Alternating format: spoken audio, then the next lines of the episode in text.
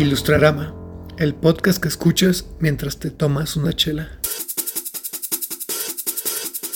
¿Qué tal amigos? Bienvenidos a Ilustrarama, el podcast en donde hablamos de ilustración y todo lo que hay alrededor.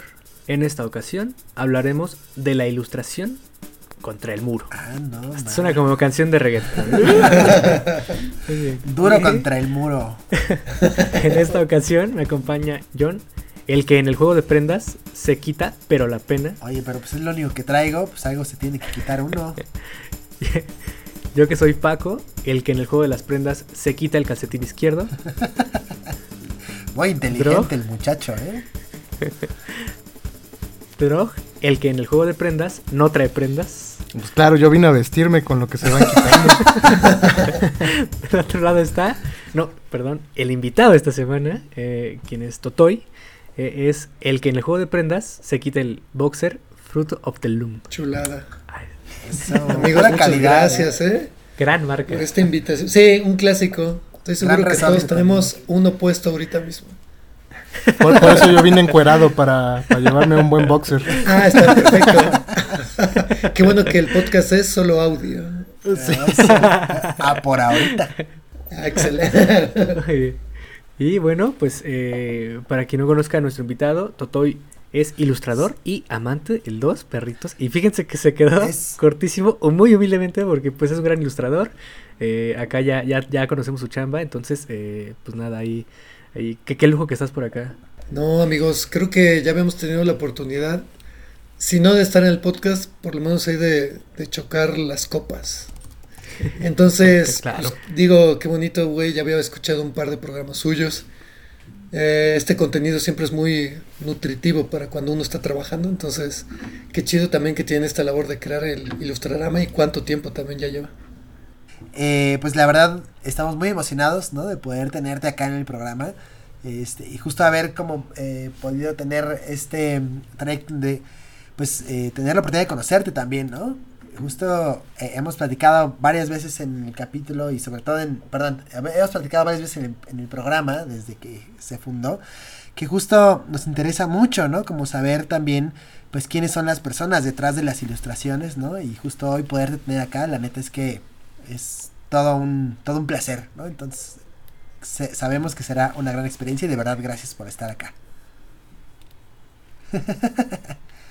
Muy bien. Pues vamos a lo que sigue y son las recomendaciones de la semana.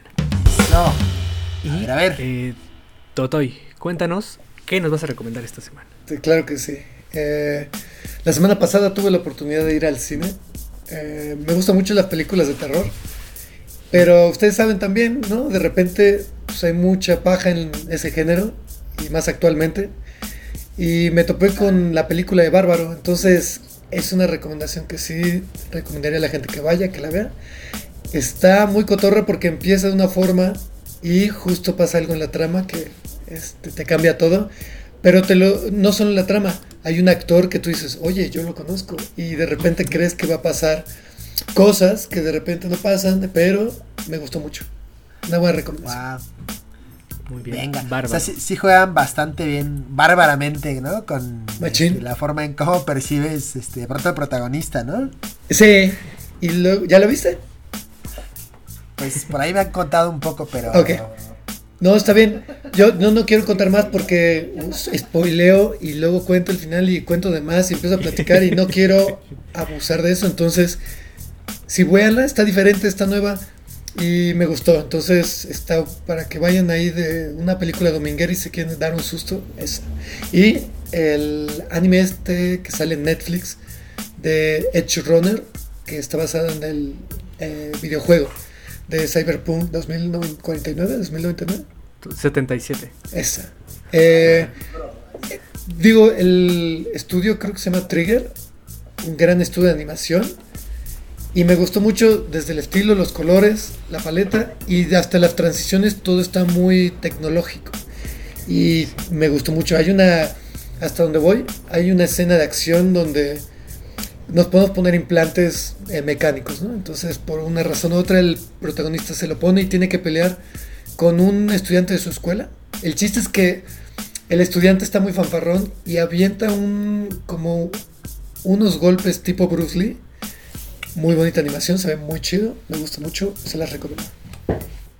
Venga, que ahora es bien interesante, ¿no? Lo que está sucediendo en Netflix o bueno, como en estas plataformas de streaming, que los videojuegos de nueva cuenta están empezando a tomar este territorio, ¿no? Que es este empezar a divulgar, ¿no? Empezar a justo encontrar otros espacios donde los, la audiencia pueda también tener un poquito de esta experiencia, pero desde una narrativa diferente, ¿no? Tenemos, justo mencionadas fuera del aire, eh, esta serie eh, del, eh, de LOL, ¿no? Arcane. Que es, Sí. eh, Arcane, ¿no? Tenemos este también la de Dota, ¿no? De, de- Hace de- poquito sí. acabo de ver el tráiler de The Last of Us. Uy, sí, Exacto, o sea, Sí, Primero sí, sí. videojuego, luego película, entonces pues tanto un anime como una película te pueden contar una historia.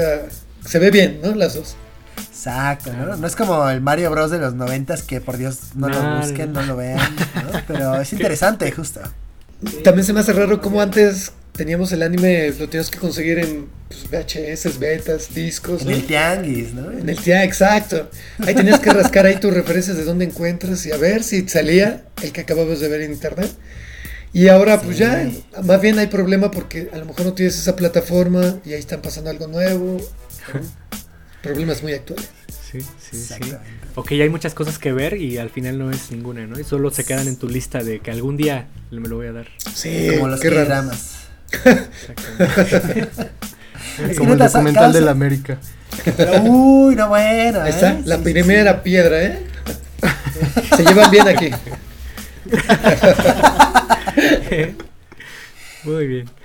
Pues pasemos a lo que sigue y son las ilustradoras de la semana. Ah, no más, ahora sí que venga el pianito, pero con repique y retoque.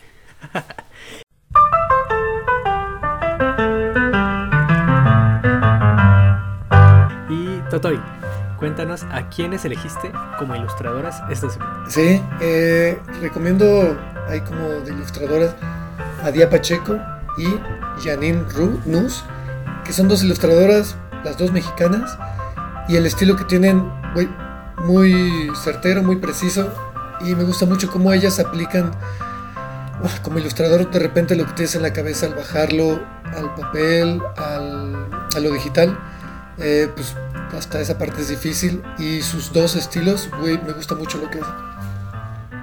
Muy bien, muy bien. Yo, yo eh, a Día Pacheco no tengo el gusto, pero a Janine la sigo desde hace ya algunos años. eh, igual justo porque le entró bien duro a la onda del, de- del, del muralismo, del graffiti. Y la neta es que eh, sí, o sea, eh, dense, dense un rol por sus perfiles, síganlas y cuéntenos cómo. eh, cuéntenos qué les pareció. Muy tremendas ambas, sí. Que ahora es ese momento en donde tomas tu celular, querida, querida escucha, Y justo eh, entra a sus perfiles porque la neta, el display de color, ¿no? El trazo, eh, justo esta, esta técnica y también esta forma de ver es súper interesante y que creo que pues puede eh, no solamente hacerte pasar un rato padre o estéticamente agradable, sino también pues inspirarte. Entonces, de verdad, grandes perfiles. Ahora sí, échale un buen ojo. Muy bien. Y pues ahora sí, eh, vayamos con el tema de esta semana, el cual es artes aplicadas. No, que creo que es un buen momento también para revivir este la cancioncita esta de fondo de biblioteca, así, Snob. ¿no? Porque creo que sería interesante como hablar de, bueno, ¿por qué hablamos de artes aplicadas y de ilustración aplicada? ¿no? Y para ello, pues justo tenemos esta eh, referencia que hace nuestro estimadísimo autor eh, Neil Collins, ¿no? En donde explica acerca de qué es esto de arte aplicado y por qué se refiere justo a... ¿Por, por qué tenemos como eh, concepto principal el arte, ¿no? Y eso tiene que ver justo porque, como bien lo dice su nombre, es esta aplicación, ¿no? De la ilustración o del arte, ¿no? Eh, o desde esta salida artística a objetos, ¿no? Que son utilitarios en el uso, pues, diario, ¿no?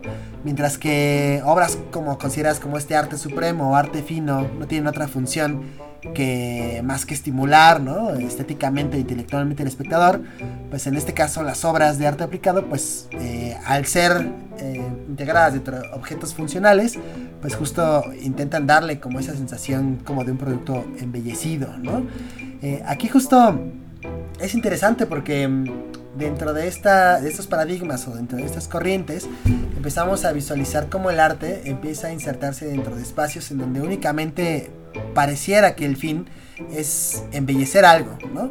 Pero también hemos encontrado que se pueden generar también discursos que contraponen esta parte estética, ¿no? Y que también generan como un mensaje en donde eh, la persona que lo percibe puede justo transformar su forma de ver o entender el mundo, ¿no? Claro. Tremendo, sí. Nos dejaste así, güey, así. Que termina siendo también un intermedio entre el arte y el diseño, ¿no?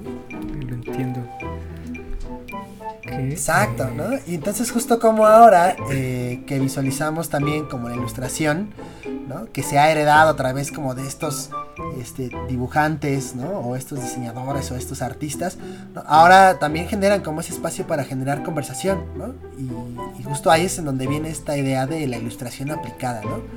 ¿O cómo lo ven ustedes? Sí, creo que está chido como... mm, pues la ilustración sí, sí sirve, por ejemplo, creo yo, que para el artista para dejar sus ideas y plasmarlas. eh, y ya después compartirlas. Importa o se ve muy bien dónde va a aplicarlas después, ¿no? Eh, digo, desde una libreta, un bordado, este, una, ahora sí que en aerosol en un muro. Eh, creo como importa o ayuda mucho esa parte de dónde vas a terminar poniendo tus piezas. En un lienzo, vaya. Y creo que cambia hasta la percepción de la gente cuando lo ve, ¿no? Porque ves en digital y cuánta información ya hay, todo la tenemos a la mano. Y de repente la ves en un formato diferente, en una cerámica, y dices, güey, pues es otro pedo. Efectivamente. Sí, y justo aquí hay un tema bien interesante, ¿no? En la parte, esto lo hablábamos fuera del aire, pero esta parte donde muchas veces el ilustrador actualmente empieza en medios digitales porque es la manera más cercana de empezar, ya ni siquiera en papel, ya este, se está perdiendo también esa parte de empezar a dibujar en papel. Sí, qué loco.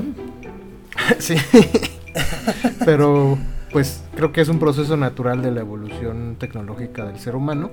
Sin embargo, eh, al tener esta parte eh, puramente digital en donde el lienzo eh, hace un símil como a un lienzo de, de una pintura, pues tú eres capaz de, de ahí eh, componer y agregar los elementos que, que quieras para tu ilustración, pero es muy diferente a cuando esta ilustración está pensada para funcionar en un algo, una libreta como mencionabas, Claro. en un sticker, eh, en, en un elemento decorativo, porque ya no te ves, eh, digamos, perdido en el lienzo, sino que tienes que, que complementar esta parte del concepto de la ilustración con el elemento donde va a vivir. Y eso creo que es un, un- un reto bastante complicado, ¿no? O sea, llevar est- esta parte de la ilustración para que no solo sea un elemento decorativo, sino que además se beneficie del dónde está siendo aplicada y que el mensaje sea más potente. No, claro, y puedes, ¿cuántas ideas puedes tener, por ejemplo, en tu libreta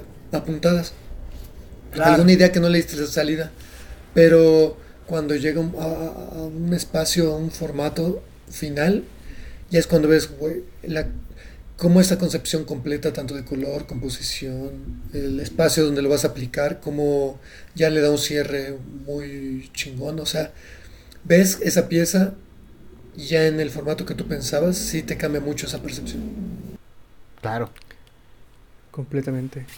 Que, que bueno, también aquí eh, creo que es uno de los puntos como importantes que nos da eh, pie a otro de los puntos importantes.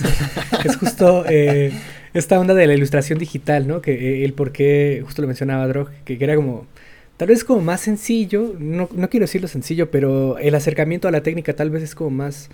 eh, digamos cualquiera con una computadora puede tener acceso a, a poder intentar o practicar o lo que sea la ilustración de manera de manera digital no tanto así con, con técnicas eh, análogas como el óleo, el acrílico, la acuarela, ¿no? Que sí necesitas tal vez alguien que te explique, que vaya contigo paso a paso, eh, justo por entender el material, entender el soporte, eh, y bueno, ni hablemos de graffiti, o sea que también, que, que vamos, bueno, de hecho sí vamos a hablar de graffiti, pero más un poquito más adelante.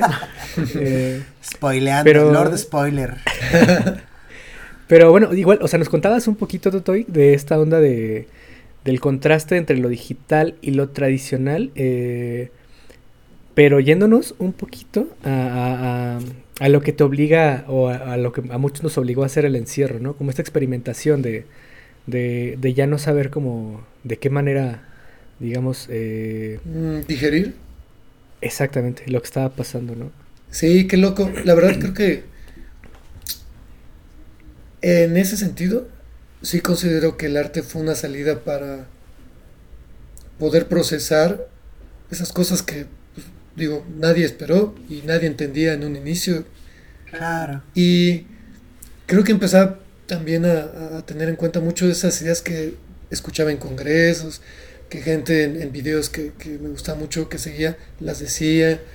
Como el concentrarte en, vaya, un estilo, una paleta de color, formarte una serie de ideas que tú puedas digerir, hacerlas tuyas y poder expresarte de esa manera. Justo cuando estuve más alejado de poder convivir en la sociedad, estoy casado, entonces podía convivir junto con mi esposa, pero luego tener como esta parte de salida social fue muy extraño para mí y utilicé esta parte de dibujar a lo tradicional como una terapia de ir procesando todo lo que pasaba. Y hablando a esto de, de llevar la ilustración a, a, un medio que empecé a dibujar mucho digital, pero sentía que no me daba una satisfacción o todavía sentía que dibujaba, pero no era tal vez tan real. ¿no? Exacto. Empezando a agarrar un medio como un lápiz de color, que siempre tuve en mi casa y nunca tuve esa disciplina de hacerlo por mucho tiempo, me hizo poder primero agarrar un poco de ritmo para dibujar, constantemente y para mí. Claro. No había un cliente, no había nada. Entonces esa parte era como un poco, me dejó mucha libertad a mí y esa libertad también era como mucho compromiso de no hacer como... Digo, en cuanto a ideas sí era lo que yo quería, pero en cuanto a ya plasmarlo era, güey, disciplinarme en un estilo, una forma, unos elementos que a mí me gustaban.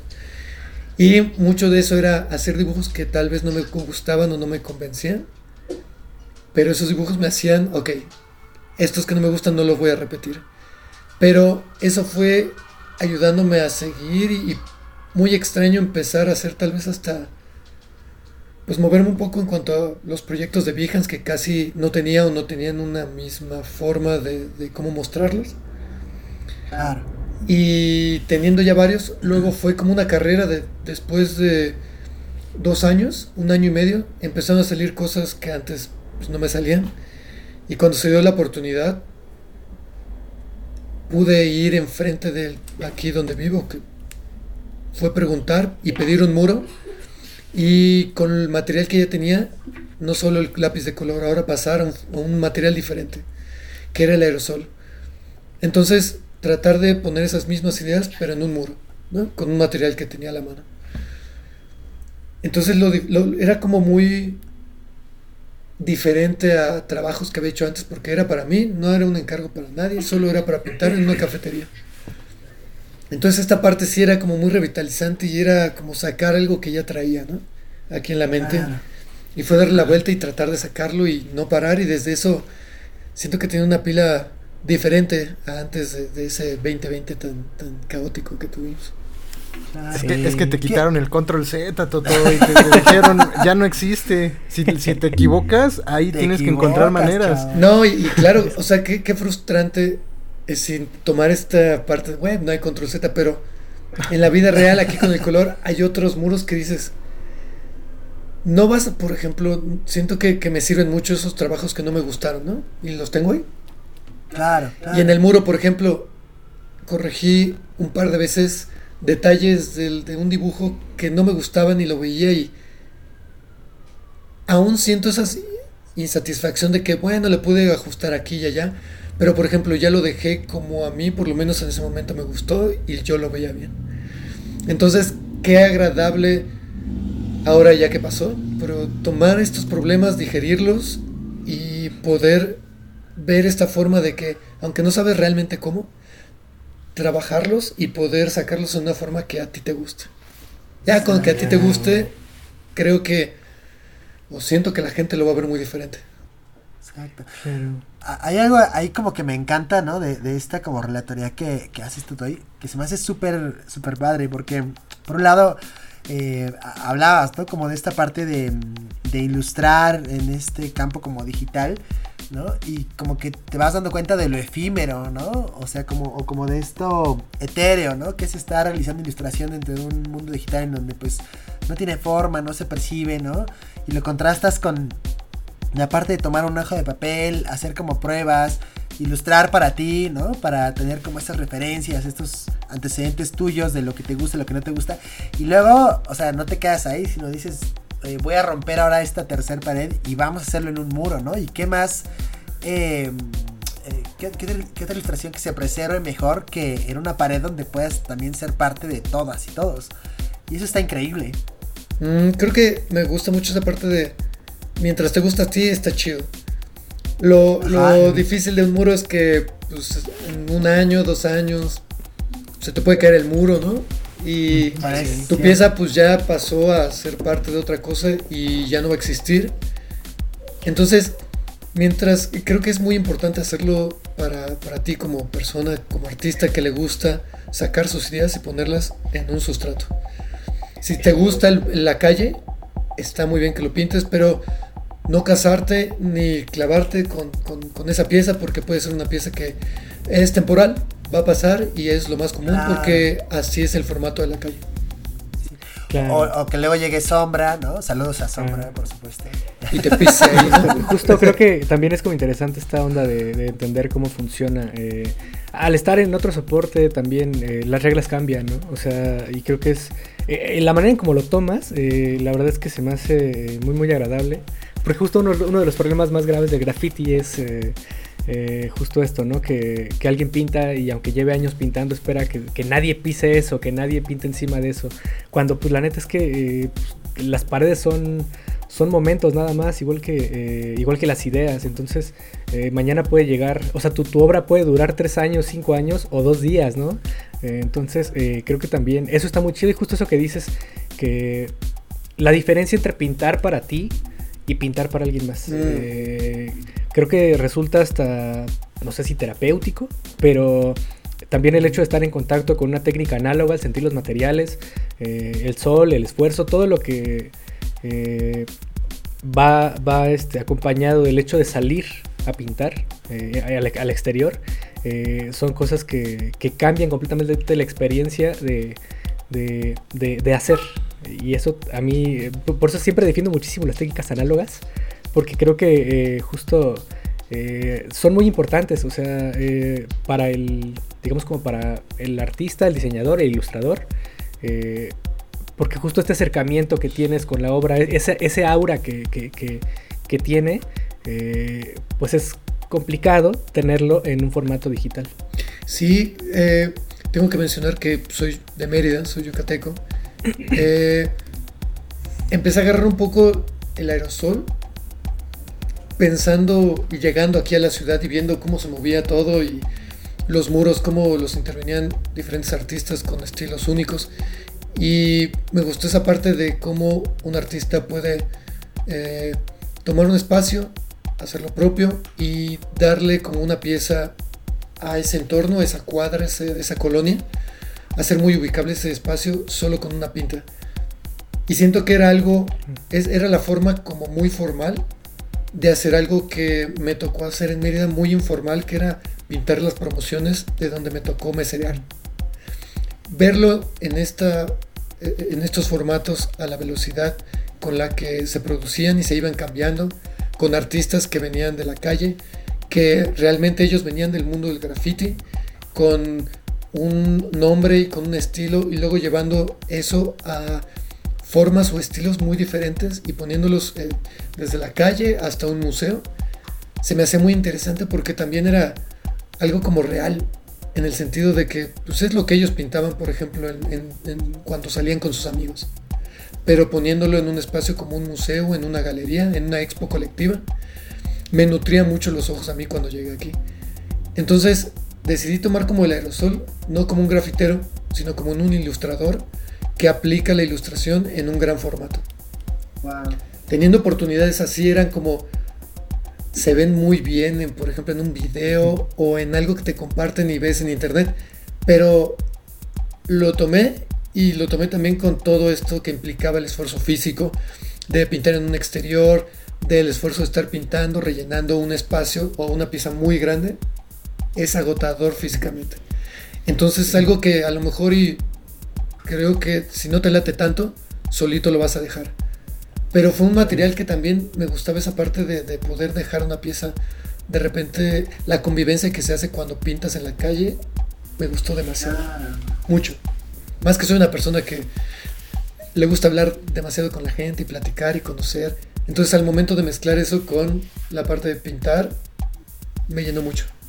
Claro, porque hasta una torta, unos tacos, un refresco, un juguito, un algo es parte de, de- Alguien de que llega a preguntar. vivencia. Vengo de Mérida, pero le reconozco mucho a la gente de aquí de la ciudad, lo amable y cálida que es en ese sentido. Que si te ve que tú le estás chingando, te regala un café, un vaso de fruta, un jugo. Solo porque ve que estás chingándole en la calle en ese momento. Y vaya, ese, esa calidez que te da la calle también es algo, güey, que no tiene precio y que se siente muy chingón cuando estás ahí haciéndolo. Sí, Sí. Y, que estás bajo el sol, ¿no? Ahí. Sí, a merced del clima, yo, puede ser lluvia, puede ser sol, puede ser igual un lugar muy hostil, pero el arte, yo he sentido que en, en esa parte sí cambia la mirada eh, eh, de la gente en muchos sentidos. De repente pintar en una vecindad puede hacer que la misma gente de allí vea tu pinta como algo muy chido. Y también un espacio donde, por lo general, sea que dejen la basura en la esquina, que sea un lugar muy, muy concurrido. Cuando lo pintas, la gente, por lo menos, no estoy seguro si depende de la zona, pero si ve que hay una pinta ahí, puede cambiar la misma actitud de la gente dejando de, de tirar la basura o, o por lo menos que dure un tiempo que esté bien la pieza y ya luego pues, pasa lo que pasa en la calle. Pero el arte ahí es donde siento más que al estar en contacto con la gente ocasiona una reacción, buena o mala. Claro. Sí, ¿no? De- detona algo, ¿no? O sea, desde, como bien dices, mantenerla, preservarla, hasta también esas ganas de querer in- eh, intervenirla, ¿no? O sea, y eso es súper interesante. Que es muy chistoso de repente una intervención a lo mejor que hasta vaya acorde a tu pieza, es como, güey, te la respetaron y fue algo como de, pues, güey, en la calle nadie te pregunta, no es como que "Ah, te pidan permiso, es, se va a dar y va a pasar. Y cuando ves esa parte como de respeto de que, ok, tu pieza se ve bien, no mames, que te la respeten es algo, pues se siente bastante diferente a como, por ejemplo, lo formal que puede ser una galería, una expo colectiva, donde pues, la gente va, aprecia la pieza, da su punto de vista, pero en la calle es muy crudo. Si les gusta, pues bien, ¿no? Aguantará lo que tenga que aguantar. Si no, pues te la pisan y ya. O te la ponen con un anuncio político de un partido político y ¿no? pues es la calle. Claro.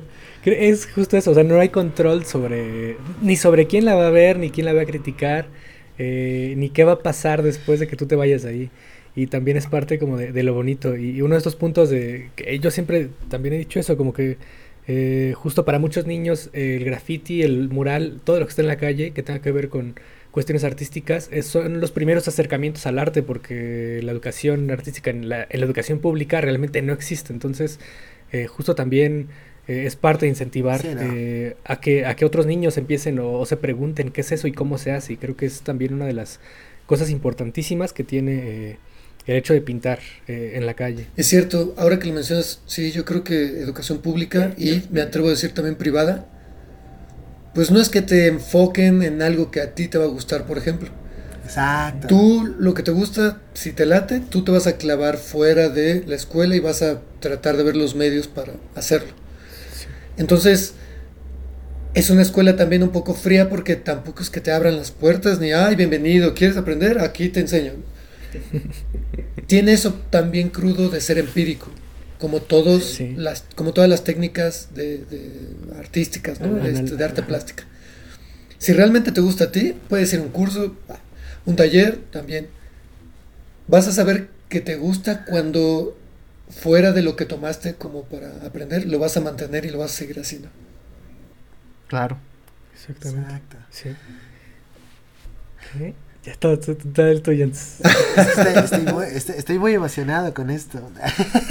no, Sí, porque pero- justo, ¿no? O sea, eh, vemos también como esta, la educación de pronto como un ejercicio, pues, colonial, ¿no? O sea, como de que nos estructuran una forma de pensar, una forma de ver, una forma de apreciar el arte, ¿no? Y poder tener también un contraste con la calle, ¿no? Y poder ver también lo que hacen ilustradores, en este caso de gran formato, o, el graffiti, ¿no? O este street art, pues también justo estimula eh, la mente, ¿no? De, ahora sí que de nuestros niños, ¿no? Nuestras niñas, ¿no?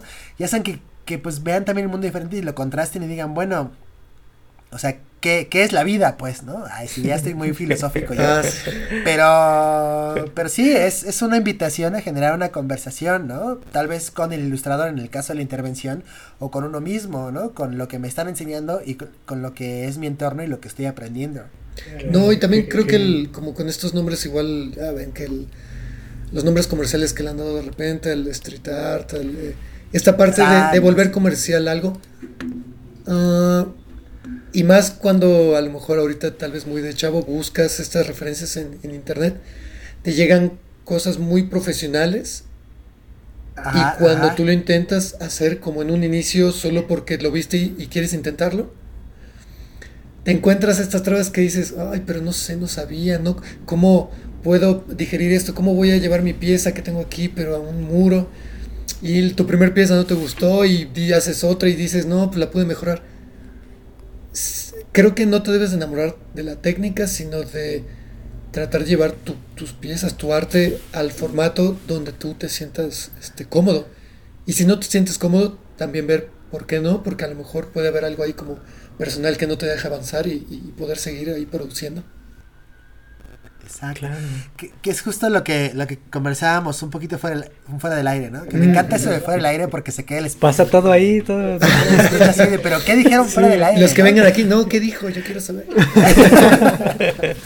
Próximamente en Patreon. No, este, no, justo como que tiene que ver con esa parte de enfrentarse al muro y perder el miedo, ¿no? Sí, porque también digo, lo pongo de ejemplo porque es como el medio que eh, me ha tocado aplicar mis piezas ahí, pero también lo digital. Eh, no estoy seguro si sea el mejor ejemplo, pero un mal momento pintando un muro, a lo mejor es tiras tu pieza y no tiene los likes, no tiene ese contacto con la gente que tú querías o pensaste que ibas a tener y te desanimas. Entonces, no creo que, que deba de ir por ahí tus referencias o tus mediciones de, ay, estoy haciéndolo bien o estoy haciéndolo mal. Más que una red Claro. social, tiene unos parámetros de, pues, güey, voy a compartir dependiendo de muchas cosas, ¿no? Entonces ahí no se va a ver lo, lo, lo bueno que realmente seas. Entonces sí creo que debes de clavarte más en producir un poco más para ti, nivel personal, Claro. que para la gente allá afuera. Sí, creo que, que, que deban un poco de enfocarse más en producir para ellos y ya sí, no importa qué medio sea o qué red social sea, sino que van a poder compartirlo y se van a sentir mucho mejor de cómo lo reciba sea quien sea. Esto también es como bien interesante. O sea, eh, el hecho de tener a alguien que pueda ver lo que haces, porque más allá incluso de hacerlo solo para ti, eh, sí es muy importante que haya alguien que pueda apreciar o que pueda ver, más allá de que conecte o no conecte, porque al final si haces eh, pues la gran obra, pero no hay quien la vea, pues como lo, lo del árbol en, en el bosque, ¿no? O sea, Sí. que realmente existe la obra, eh, y creo que, creo que eso también es, es, es, mu- es muy importante porque eh, me ha tocado eh, verlo, incluso experimentarlo. O sea, que esto que dice Totoy de- del hecho de que no importa cuál sea la técnica, al final, eh, o la red social, eh, al final tienes que pues, manten- mantenerte honesto. Y si la gente te sigue por lo que haces eh, o por lo que llevas haciendo durante ya un rato, pues creo que el, el secreto está ahí, ¿no? Como en mantenerse, en mantenerte como honesto con, contigo. Porque al final eso se refleja y es por eso que conectas con los demás. Sí. Eh, Exacto. Y creo que también eso, eso me gusta siendo un- nada más un observador como del, del, como del graffiti, del street art. A la gente que me gusta lo que hace, siento que han hecho eso por mucho tiempo y varían tal vez en pues, tonos de color o en cómo aplicar.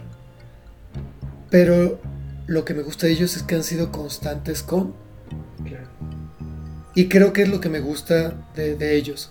Ahora, digo, también creo mucho en la parte de que pues, si quieres ser un creador o artista, creo que no tienes que ser así de Puede ser como tú te sientes mucho mejor o más cómodo. Claro.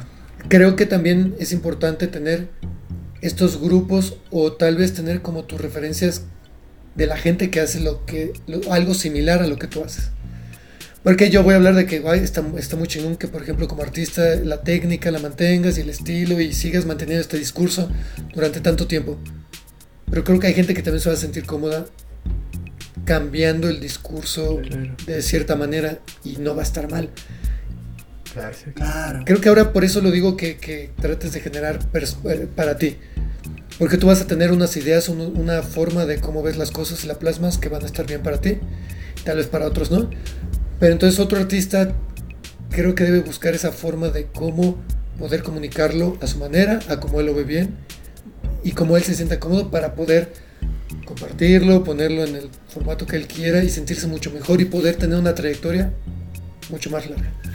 Claro, y eso también está bien interesante, el cambio de discurso, de estilo, de lo que sea, porque al final, eh, pues somos personas, ¿no? Y ya no, o sea, no somos la misma persona ahorita que la que vamos a hacer en tres meses. Y eso se, o sea, justo si te mantienes como honesto contigo, eh, pues ese cambio se ve hasta tu trabajo y eso también está, o sea, alguien como admirador, como observador de lo que, de la obra de alguien más, eh, pues te das cuenta de eso y eso también eh, te, te nutre de alguna manera, o sea, el entender eh, estos cambios, eh, que, que el mundo nunca se detiene, pues. Exacto. Concuerdo. Sí, sí, hay algo, por ejemplo, que también se me hace como muy inspirador, ¿no? Que, que comenta ahorita Totoy. Y que justo me llega, ¿no? Porque pues ustedes saben que yo no soy ilustrador. y justo, eh, digo, profesional, ¿no? Soy ilustrador de bañera, ya saben, así meto el lápiz, ¿no? Mientras me baño Y ando ahí dibujando. Pero justo eh, tiene que ver con esta parte de siempre está este discurso en mí de es que como no te dedicas diario a ilustrar, entonces jamás vas a ser un ilustrador de a de veras, ¿no? O como no estás este, explorando todo el tiempo y practicando y trazando y, y siendo Drox Arasúa realmente, entonces no te puedes decir ilustrador, ¿no? Y de alguna manera, digo, tengo que aceptarlo, es mi trauma, ¿no? este, no, pero de alguna manera justo escuchar, eh, pues vaya, tus palabras, o sea, como que ahí nutren un poquito a ese niño interno, ¿no? Donde dicen, oye, pues también está chido como que de pronto eh, agarrar el cuaderno, agarrar el lápiz y pues empezar a hacer algo como para mí, ¿no? También justo eso creo que está bonito y habla, rompe un poco como con este discurso de producción eh, eterna de tienes que chingarle las 23 horas de las 24 porque si no, no lo vas a lograr, ¿no? Y al final, bueno, pues ¿por qué no? También puedo ser un ilustrador para mí. Y creo que es un consejo como bien bonito que pues podemos abrazar, ¿no? O yo al menos lo abrazo mucho. Machín. Claro. Sí, sí, sí. Que, eh, que bueno. O sea, también de mm, justo entender eh, esta parte que, que no toda la ilustración tiene que ser comercial. Claro. que hay, hay diferentes maneras de hacerlo. eh, también unas cosas importantes eh, que ya se ha dicho acá es como entender el por qué lo quieres hacer. No hay respuesta mala, o sea, cada quien decidirá por qué. Eh, si lo que quiere es vender, si lo que quiere es este, Dibujar para hacerlo él. para sí mismo y no enseñarlo, ¿no? Eh, lo que sea, pero bueno, o sea, creo que es, es importante también como preguntarse eso de, bueno, ¿qué espero conseguir con esto? Y, tampoco tiene que haber una respuesta en este Mm. en cuanto se le pregunte.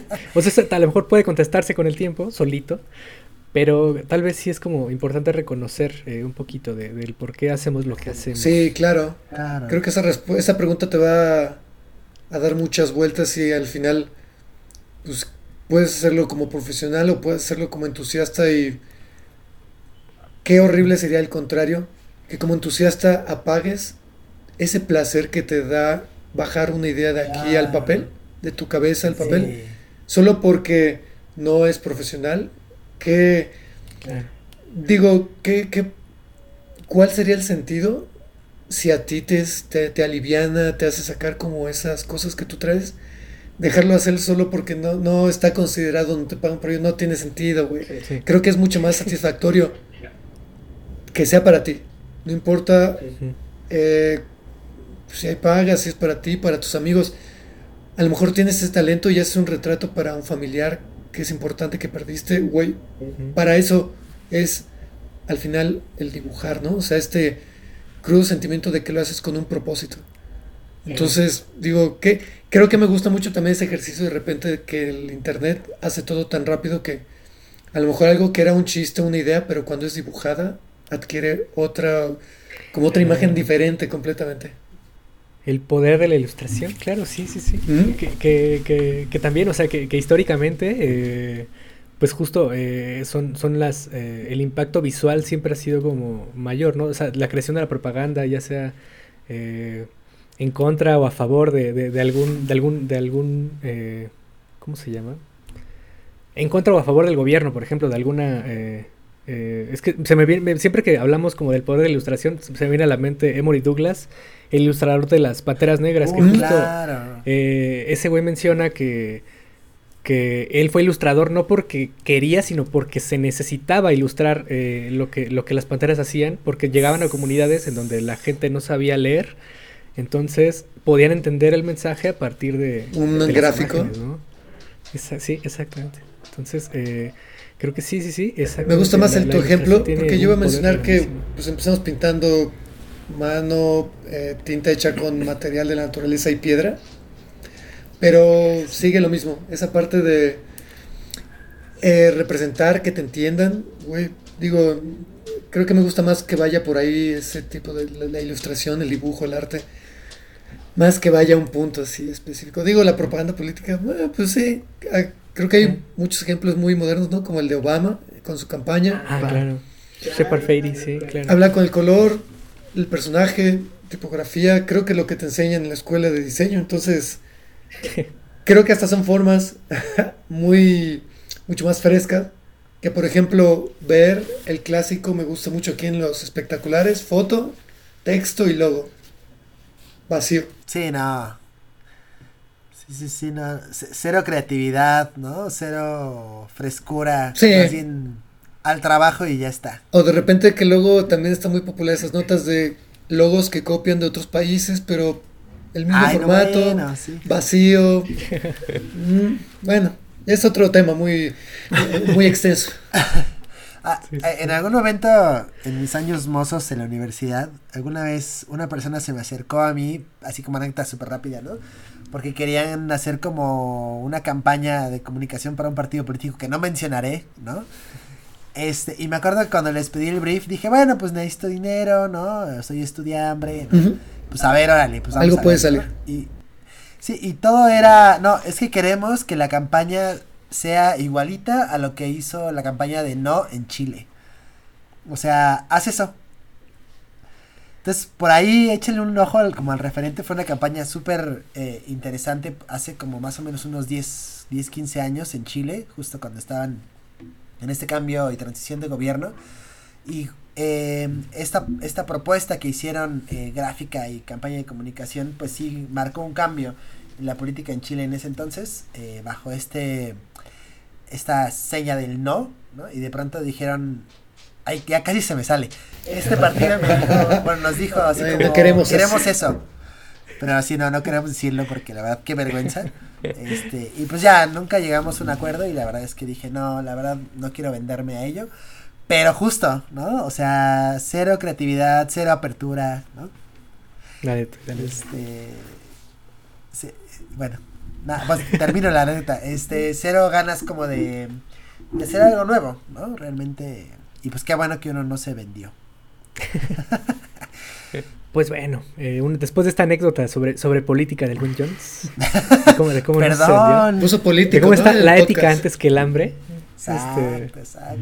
Prefiero eh, morirme pues de hambre que de ética. Todo mal. Eh, este, pues antes, antes de empezar, ya, ya escuché los toquillos en la puerta y al parecer Ilu ya llegó con los camotes. Entonces ya nos queda, nos queda poco tiempo de programa. Antes de que se enoje el jefazo. Eh, entonces, eh, Totoy. Dígame. Eh, en este último punto, Hablábamos también un poquito, eh, y quizá ya tocamos por ahí a- algunos, algunas de, las, de, de la- de los, de los vértices de este tema, pero esta onda del proceso y el desahogo. Cuéntanos, ¿qué Mm. onda con, con ese punto? Toy? Sí, creo que, digo, como el trabajo o, por ejemplo, esta parte eh, de ser ilustrador freelance, hace que pienses mucho en diferentes cosas como muy... en la parte del oficio, ¿no? De trabajar, de cosas del día a día, cotizaciones, trabajo, entregas. eh. Eh, siento que también es, es como cuando estaba en agencia, pues tenías que seguir un horario, estar este, ahí al pie del cañón, producir, entregar.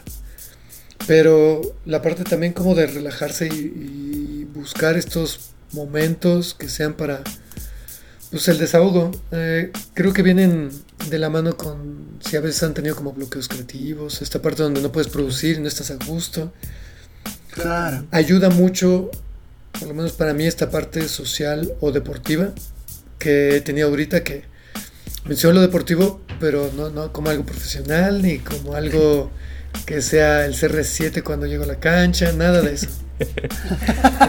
Pero, pero a mí me contaron que eres como el Oliver Atom de- del fútbol en la ilustración. ¿Cuál que nos contaron, Drog? Lo vivimos ahí Sí. con este, mi amor es el mar, mi arma de moto acá, Sí. te estoy tirando goles, ¿no? atacando al mismo tiempo, siendo el mejor defensa. No, pero perdimos, entonces vaya. Menciono el deporte como algo de entusiasmo. Eh, compartir, convivir, esa parte Claro. de hacer el esfuerzo físico y más que ustedes lo entienden. El trabajar estando en una posición sentados, un lunes, repetido por siete cada día de la semana y luego al mes y al año y conforme van pasando, vas cumpliendo años, tu cuerpo va a ir como desgastándose en ciertas eh, formas, ¿no? Entonces el buscar un deporte o digo, menciono el deporte como mi ejemplo personal, pero buscar estos momentos que sean de tu propio disfrute, sí van a hacer que por lo menos puedas seguir por jornadas más largas o por mantener un estado de salud bien para seguir produciendo. Y menciono el fútbol porque, vaya, te mueves, es un deporte de equipo y el esfuerzo físico ayuda a que tenga una condición por lo menos mucho mejor para seguir produciendo en cuestión de muros. Si no buscan estos momentos, oh, vaya que van a sufrirle cuando vayan creciendo. ¿eh? Sí, algo que me encanta y que eh, hemos visto como apareciendo en el podcast, y por cierto, saludos al chino manzano, es que también nos eh, decía en el capítulo anterior que él decía que encontró en el, en el yoga, ¿no? Como este espacio como de activarse, como de estar consciente de su cuerpo, ¿no? Y se me hace como bien interesante y bien padre que ahora pues somos mucho más conscientes de eso, ¿no? O sea, cuando nuestros padres nos decían todo el tiempo tienes que estar trabajando, no importa que estés sentado en, tu trabajo, en la computadora 20 horas al día, ¿no? Ahora hay como esta conciencia un poco como decir, bueno, pero pues vamos a movernos, vamos a generar dinámicas diferentes que pueda pues aportar a la salud, ¿no? Y me parece que es una coincidencia interesante que nos dice pues ahora también en qué se está preocupando la humanidad del 2022, ¿no? Claro. Puede ser, por ejemplo, Claro, claro. sí, el yoga, el yoga es, es como esa parte tan donde es tu, tu físico es el que te va a hacer ir avanzando, ¿no? En esa disciplina. Puede ser el zumba en el parque, no importa, Claro. pero que sea un momento donde tu cuerpo sea el que trabaje, porque siento muy chistoso que tu mente puede estar trabajando y generando ideas por mucho tiempo, pero cuando empieza a producir, si tu cuerpo no tiene esta condición para hacerlo, ¿de qué te sirve ese balance? Sí, creo que busques este eh, mente y cuerpo, no importa la disciplina ni el lugar donde estés, pero que tú trates también, y sé que somos los menos deportistas, o sea, a mí no me gustaba y no lo practicaba, pero ahora es como esto de educación física, recreativo, que también me ayuda a, a- mantenerme muy estimulado en la parte este, mental. Entonces, sí lo recomiendo porque les va a desbloquear muchas cosas. O sea, les va a facilitar esta parte de, de- de cómo generar. Tal vez mientras estén haciendo su actividad, van a empezar a tener muchas más ideas que si estuvieran sentados en la silla de siempre, en la computadora de siempre, en el escritorio de todos los días. Exactamente. Que, que sí, justo es esta, esta onda de liberar, eh, no, no solo el estrés, sino de el hecho de mover tu cuerpo también eh, libera otras sustancias en, en la cabeza el hecho de hacer una actividad en conjunto, de salir a, a- a recibir el sol, o sea, son- es muy, muy Sí, pues ya eh, compartí con el Ilustrarama esa retita de domingo muy casual. Fue en exterior, no tuvo otra como... No, no, no fue más allá de eso y cómo convivir con gente que a lo mejor no topamos cotidianamente, solo en redes y compartir likes y así. Cómo cambió Ah. mucho y ayudó mucho a que, güey, pues un ratito de patear la, la bolita, güey, nos hizo tanto bien. Claro. Exacto. Saludos, saludos, saludos ahí a, a mi amor es el mar por ser la organizadora. Hellcat, mi amor es el mar, ¿no? Ahí se Excelente. rifaron. Ahí ya que se arme el básquet para que al menos enceste una, porque ahí sí para el fútbol, híjole. Pues bueno, eh, Totoy, ¿algo con lo que quieras cerrar antes de irnos? Sí, el, digo, no está de más mencionar como estas eh, eh, como referencias de ilustración, Día Pacheco, Janine Nus, y quiero mencionar también traer a esta como despedida también a mi compañero el Carlos Artazgo, que me identifico mucho por ser, primero que nada, del mismo estado, Mérida, Yucatán, pero compartir también esta disciplina de empezar a ilustrar, pero pues agarrar un muro como, como un formato para que de repente una idea que tengas allá, ponerla en un muro. Y más en, en- en Mérida que ahora ha cambiado tanto de cuando yo me fui. Y ahora que hay, cómo ha cambiado en tanto la cantidad de gente que ya vive ahí, la ciudad misma, cómo se ha ido transformando y generando otros espacios. Eh, cómo le he admirado mucho esta parte de que él pintando muros ha llegado a tanta gente y verlo crecer yo estando aquí y él manteniéndose ahí, güey, ha sido una admiración para mí desde el inicio. Muy bien, muy bien, muy bien, muy bien. Saludos, saludos, saludos también. Saludo eh, Así, eh, a- a- aquí es cuando ah, van a Instagram, ¿no? Buscan Carlos-Hartazgo, ¿no? Y se deleita en la pupila, así que háganlo. sí, ya lo hicimos y gran recomendación. Y, sí, un, este, un saludo a tú y un respetazo a Carlos Artazgo, antes que... eh, bueno, y a, a Yanin y a Día Pacheco también. Eso. Este, y eh, pues a lo mejor nos adelantamos un poquito, pero eh, ahora sí. Eh, esperemos que tengas más saludos, Totoy. Ah, como no, sí, por supuesto. sí. No, saludos, aquí vamos a llevarnos un ratote. Mi pandilla de golearte. El equipo que he tenido desde hace ya un año y medio, dos años. Pero, güey, lo más amistoso que hemos mantenido esta relación tan duradera. Y, güey, solo ha sido juntarnos, jugar, echar la reta. Nos ha tocado desde dislocados, tiros de pleito con la gente, de repente con otros equipos del parque. Hemos visto crecer las retas, ahora que son poquitas. La canchita poco a poco se ha ido quedando sin focos. Eh, la canchita era de pasto sintético, ya es más concreto que pasto, de todo. Pero mantener esa parte de, de- de relación con equipo y un espacio, o sea, de, de- de ese parque mismo, ha sido una chulada que mira, aquí me, aquí me la llevo. Un saludo a todos los golearte.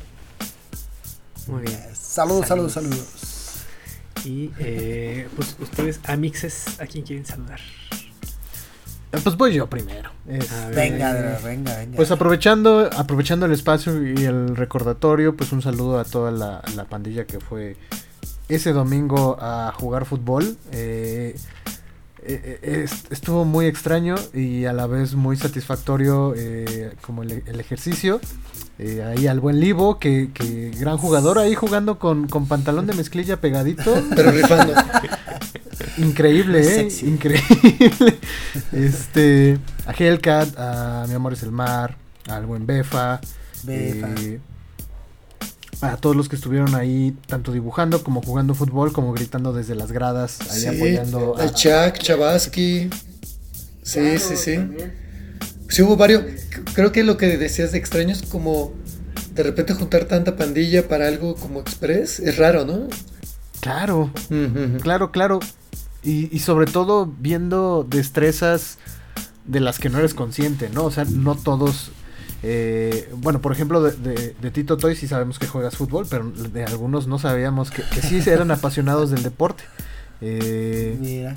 y eso estaba, estaba muy, muy, muy chido. Ojalá y que sí se vuelva a armar otra reta eh, de básquet o de fútbol americano, porque yo para el fútbol soy muy malo. Este, Pero en básquet al menos estoy alto, entonces creo que... Y para el americano, pues mira, tiene el cuerpo para cargar gente. Unas tacleadas. Claro, claro, claro. Eh, y pues bueno, pues saludos a, a todos, saludos a Sobre también, que ya vi que está jugando ahí con- contigo, el bueno La Uh, Sobre. sí, tremendo. Uh, De Acapulco para el mundo.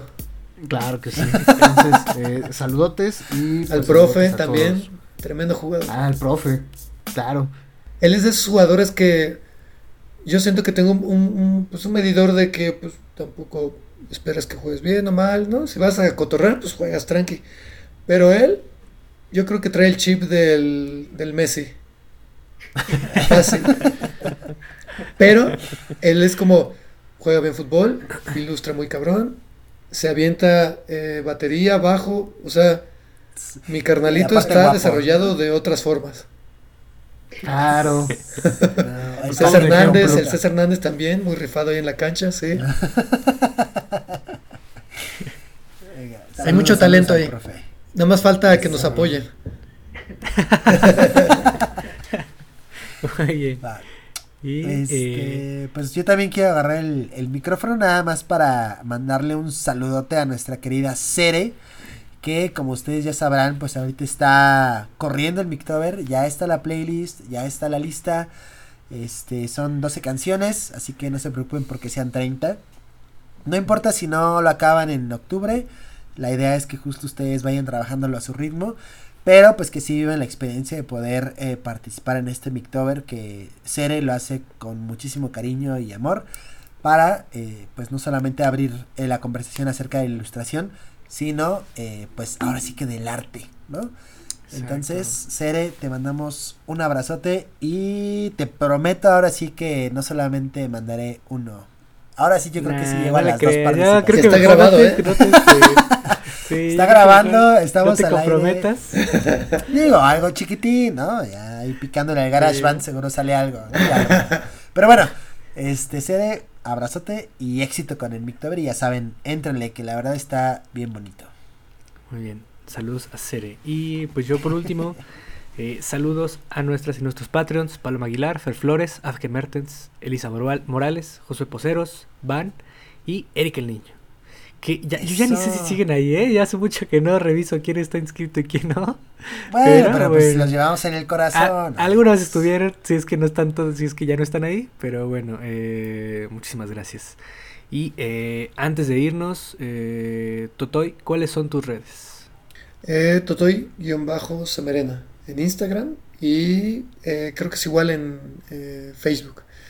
No es el, soy el más activo, eh, creo que en Instagram ahí trato de subir lo más que puedo, pero pues, las redes sociales son cansadas, entonces ah, estar actualizando a cada rato es difícil. Pero ahí en las historias, ahí me avento ahí unos chistecillos, ahí trato de subir como dónde estoy actualmente y lo que estoy haciendo. Y ya luego en un feed ahí ya aviento como algo más bonito. Muy bien, muy bien, muy bien. Y eh, las tuyas, Jones. Ya saben, bien pianitito, Juan.viveros en Instagram y en Twitter. Que la verdad ahora Twitter se está poniendo bien interesante. Oye, yo pensé que era nada más ahí para compartir memes, pero la neta es que para como está el mundo es un buen lugar para informar. Bueno, no sé si para informarse, pero... La noticia pues, llega luego, luego, ¿no? Eh, Perceptivo, ¿no? Sí, sí, sí. Ahí nada más, no si no sabes si está temblando, ahí Twitter te lo dice. Entonces... Ya, ya pues, no, ya no digas esa palabra tres veces que ya porque está, sí. capaz que ahorita empieza uno. Exactamente. Sí, no, no, no, vaya a ser así. Estoy pedo, está temblando, Twitter te lo dice. Muy bien. Y las tuyas, Drog. Eh, Droxarazúa en Instagram. Eh, también tengo Twitter, pero pues siendo honestos, no sé cómo manejar la plataforma desde... Llevas, desde mira, este- llevas desde la temporada 4 diciendo eso. Ya sabemos que no vas a tener. Ya, ya, déjalo, ciérrala ya, ciérrala. No, yo estoy igual, ¿eh? Yo tampoco la tengo, pero es como... meh, meh, no sé. Es complicado, Claro, es es que complicado. Es que están muy chavos ustedes. Espérense que lleguen a los 30 y... ¿Cuántos? No, 37, Más güey, ya no la agarré, ya. Estoy descifrando, estoy buscando como for real, pero las veo y digo, "Eh, es lo mismo, ¿para qué? Sí. Sí, sí, bueno, a mí me encuentran como Paco COQ en Instagram y a Ilustrarama como Ilustrarama en Instagram y Facebook. Y ahora sí, ya, antes de irnos, ya así lo último, lo último. Totoy, muchísimas gracias por haber venido. La neta es que nos la pasamos muy bien con el tema. eh, Ah, miren, sí, Ah, sí que quedó estamos- grabando la grabadora de voz, entonces es un éxito, ¿eh? Este podcast. Ah, ok. Sí, muy bien. Entonces, este, muchísimas gracias. La neta es que la pasamos muy chido. Eh, esperemos que tú también. La neta, gran tema. Se tocaron muy buenos puntos. Y pues nada, eh, un lujo tenerte acá. No, a ustedes por invitarme. Neta que la labor de estar produciendo este contenido es difícil, es largo, es complicado, pero que lo mantengan es muy importante para la gente también que los escucha porque el contenido que ustedes hacen pues es difícil que lo reproduzcan en otro lado. Claro, muchas gracias. Pues, con, con todo el corazón, la verdad. Como debe ser. Ahora sí. sí que de Ilustradama para el mundo. ¿no? Ahí, aprovechando. Sí, Pues, sí. Ahora sí, vámonos. Vámonos.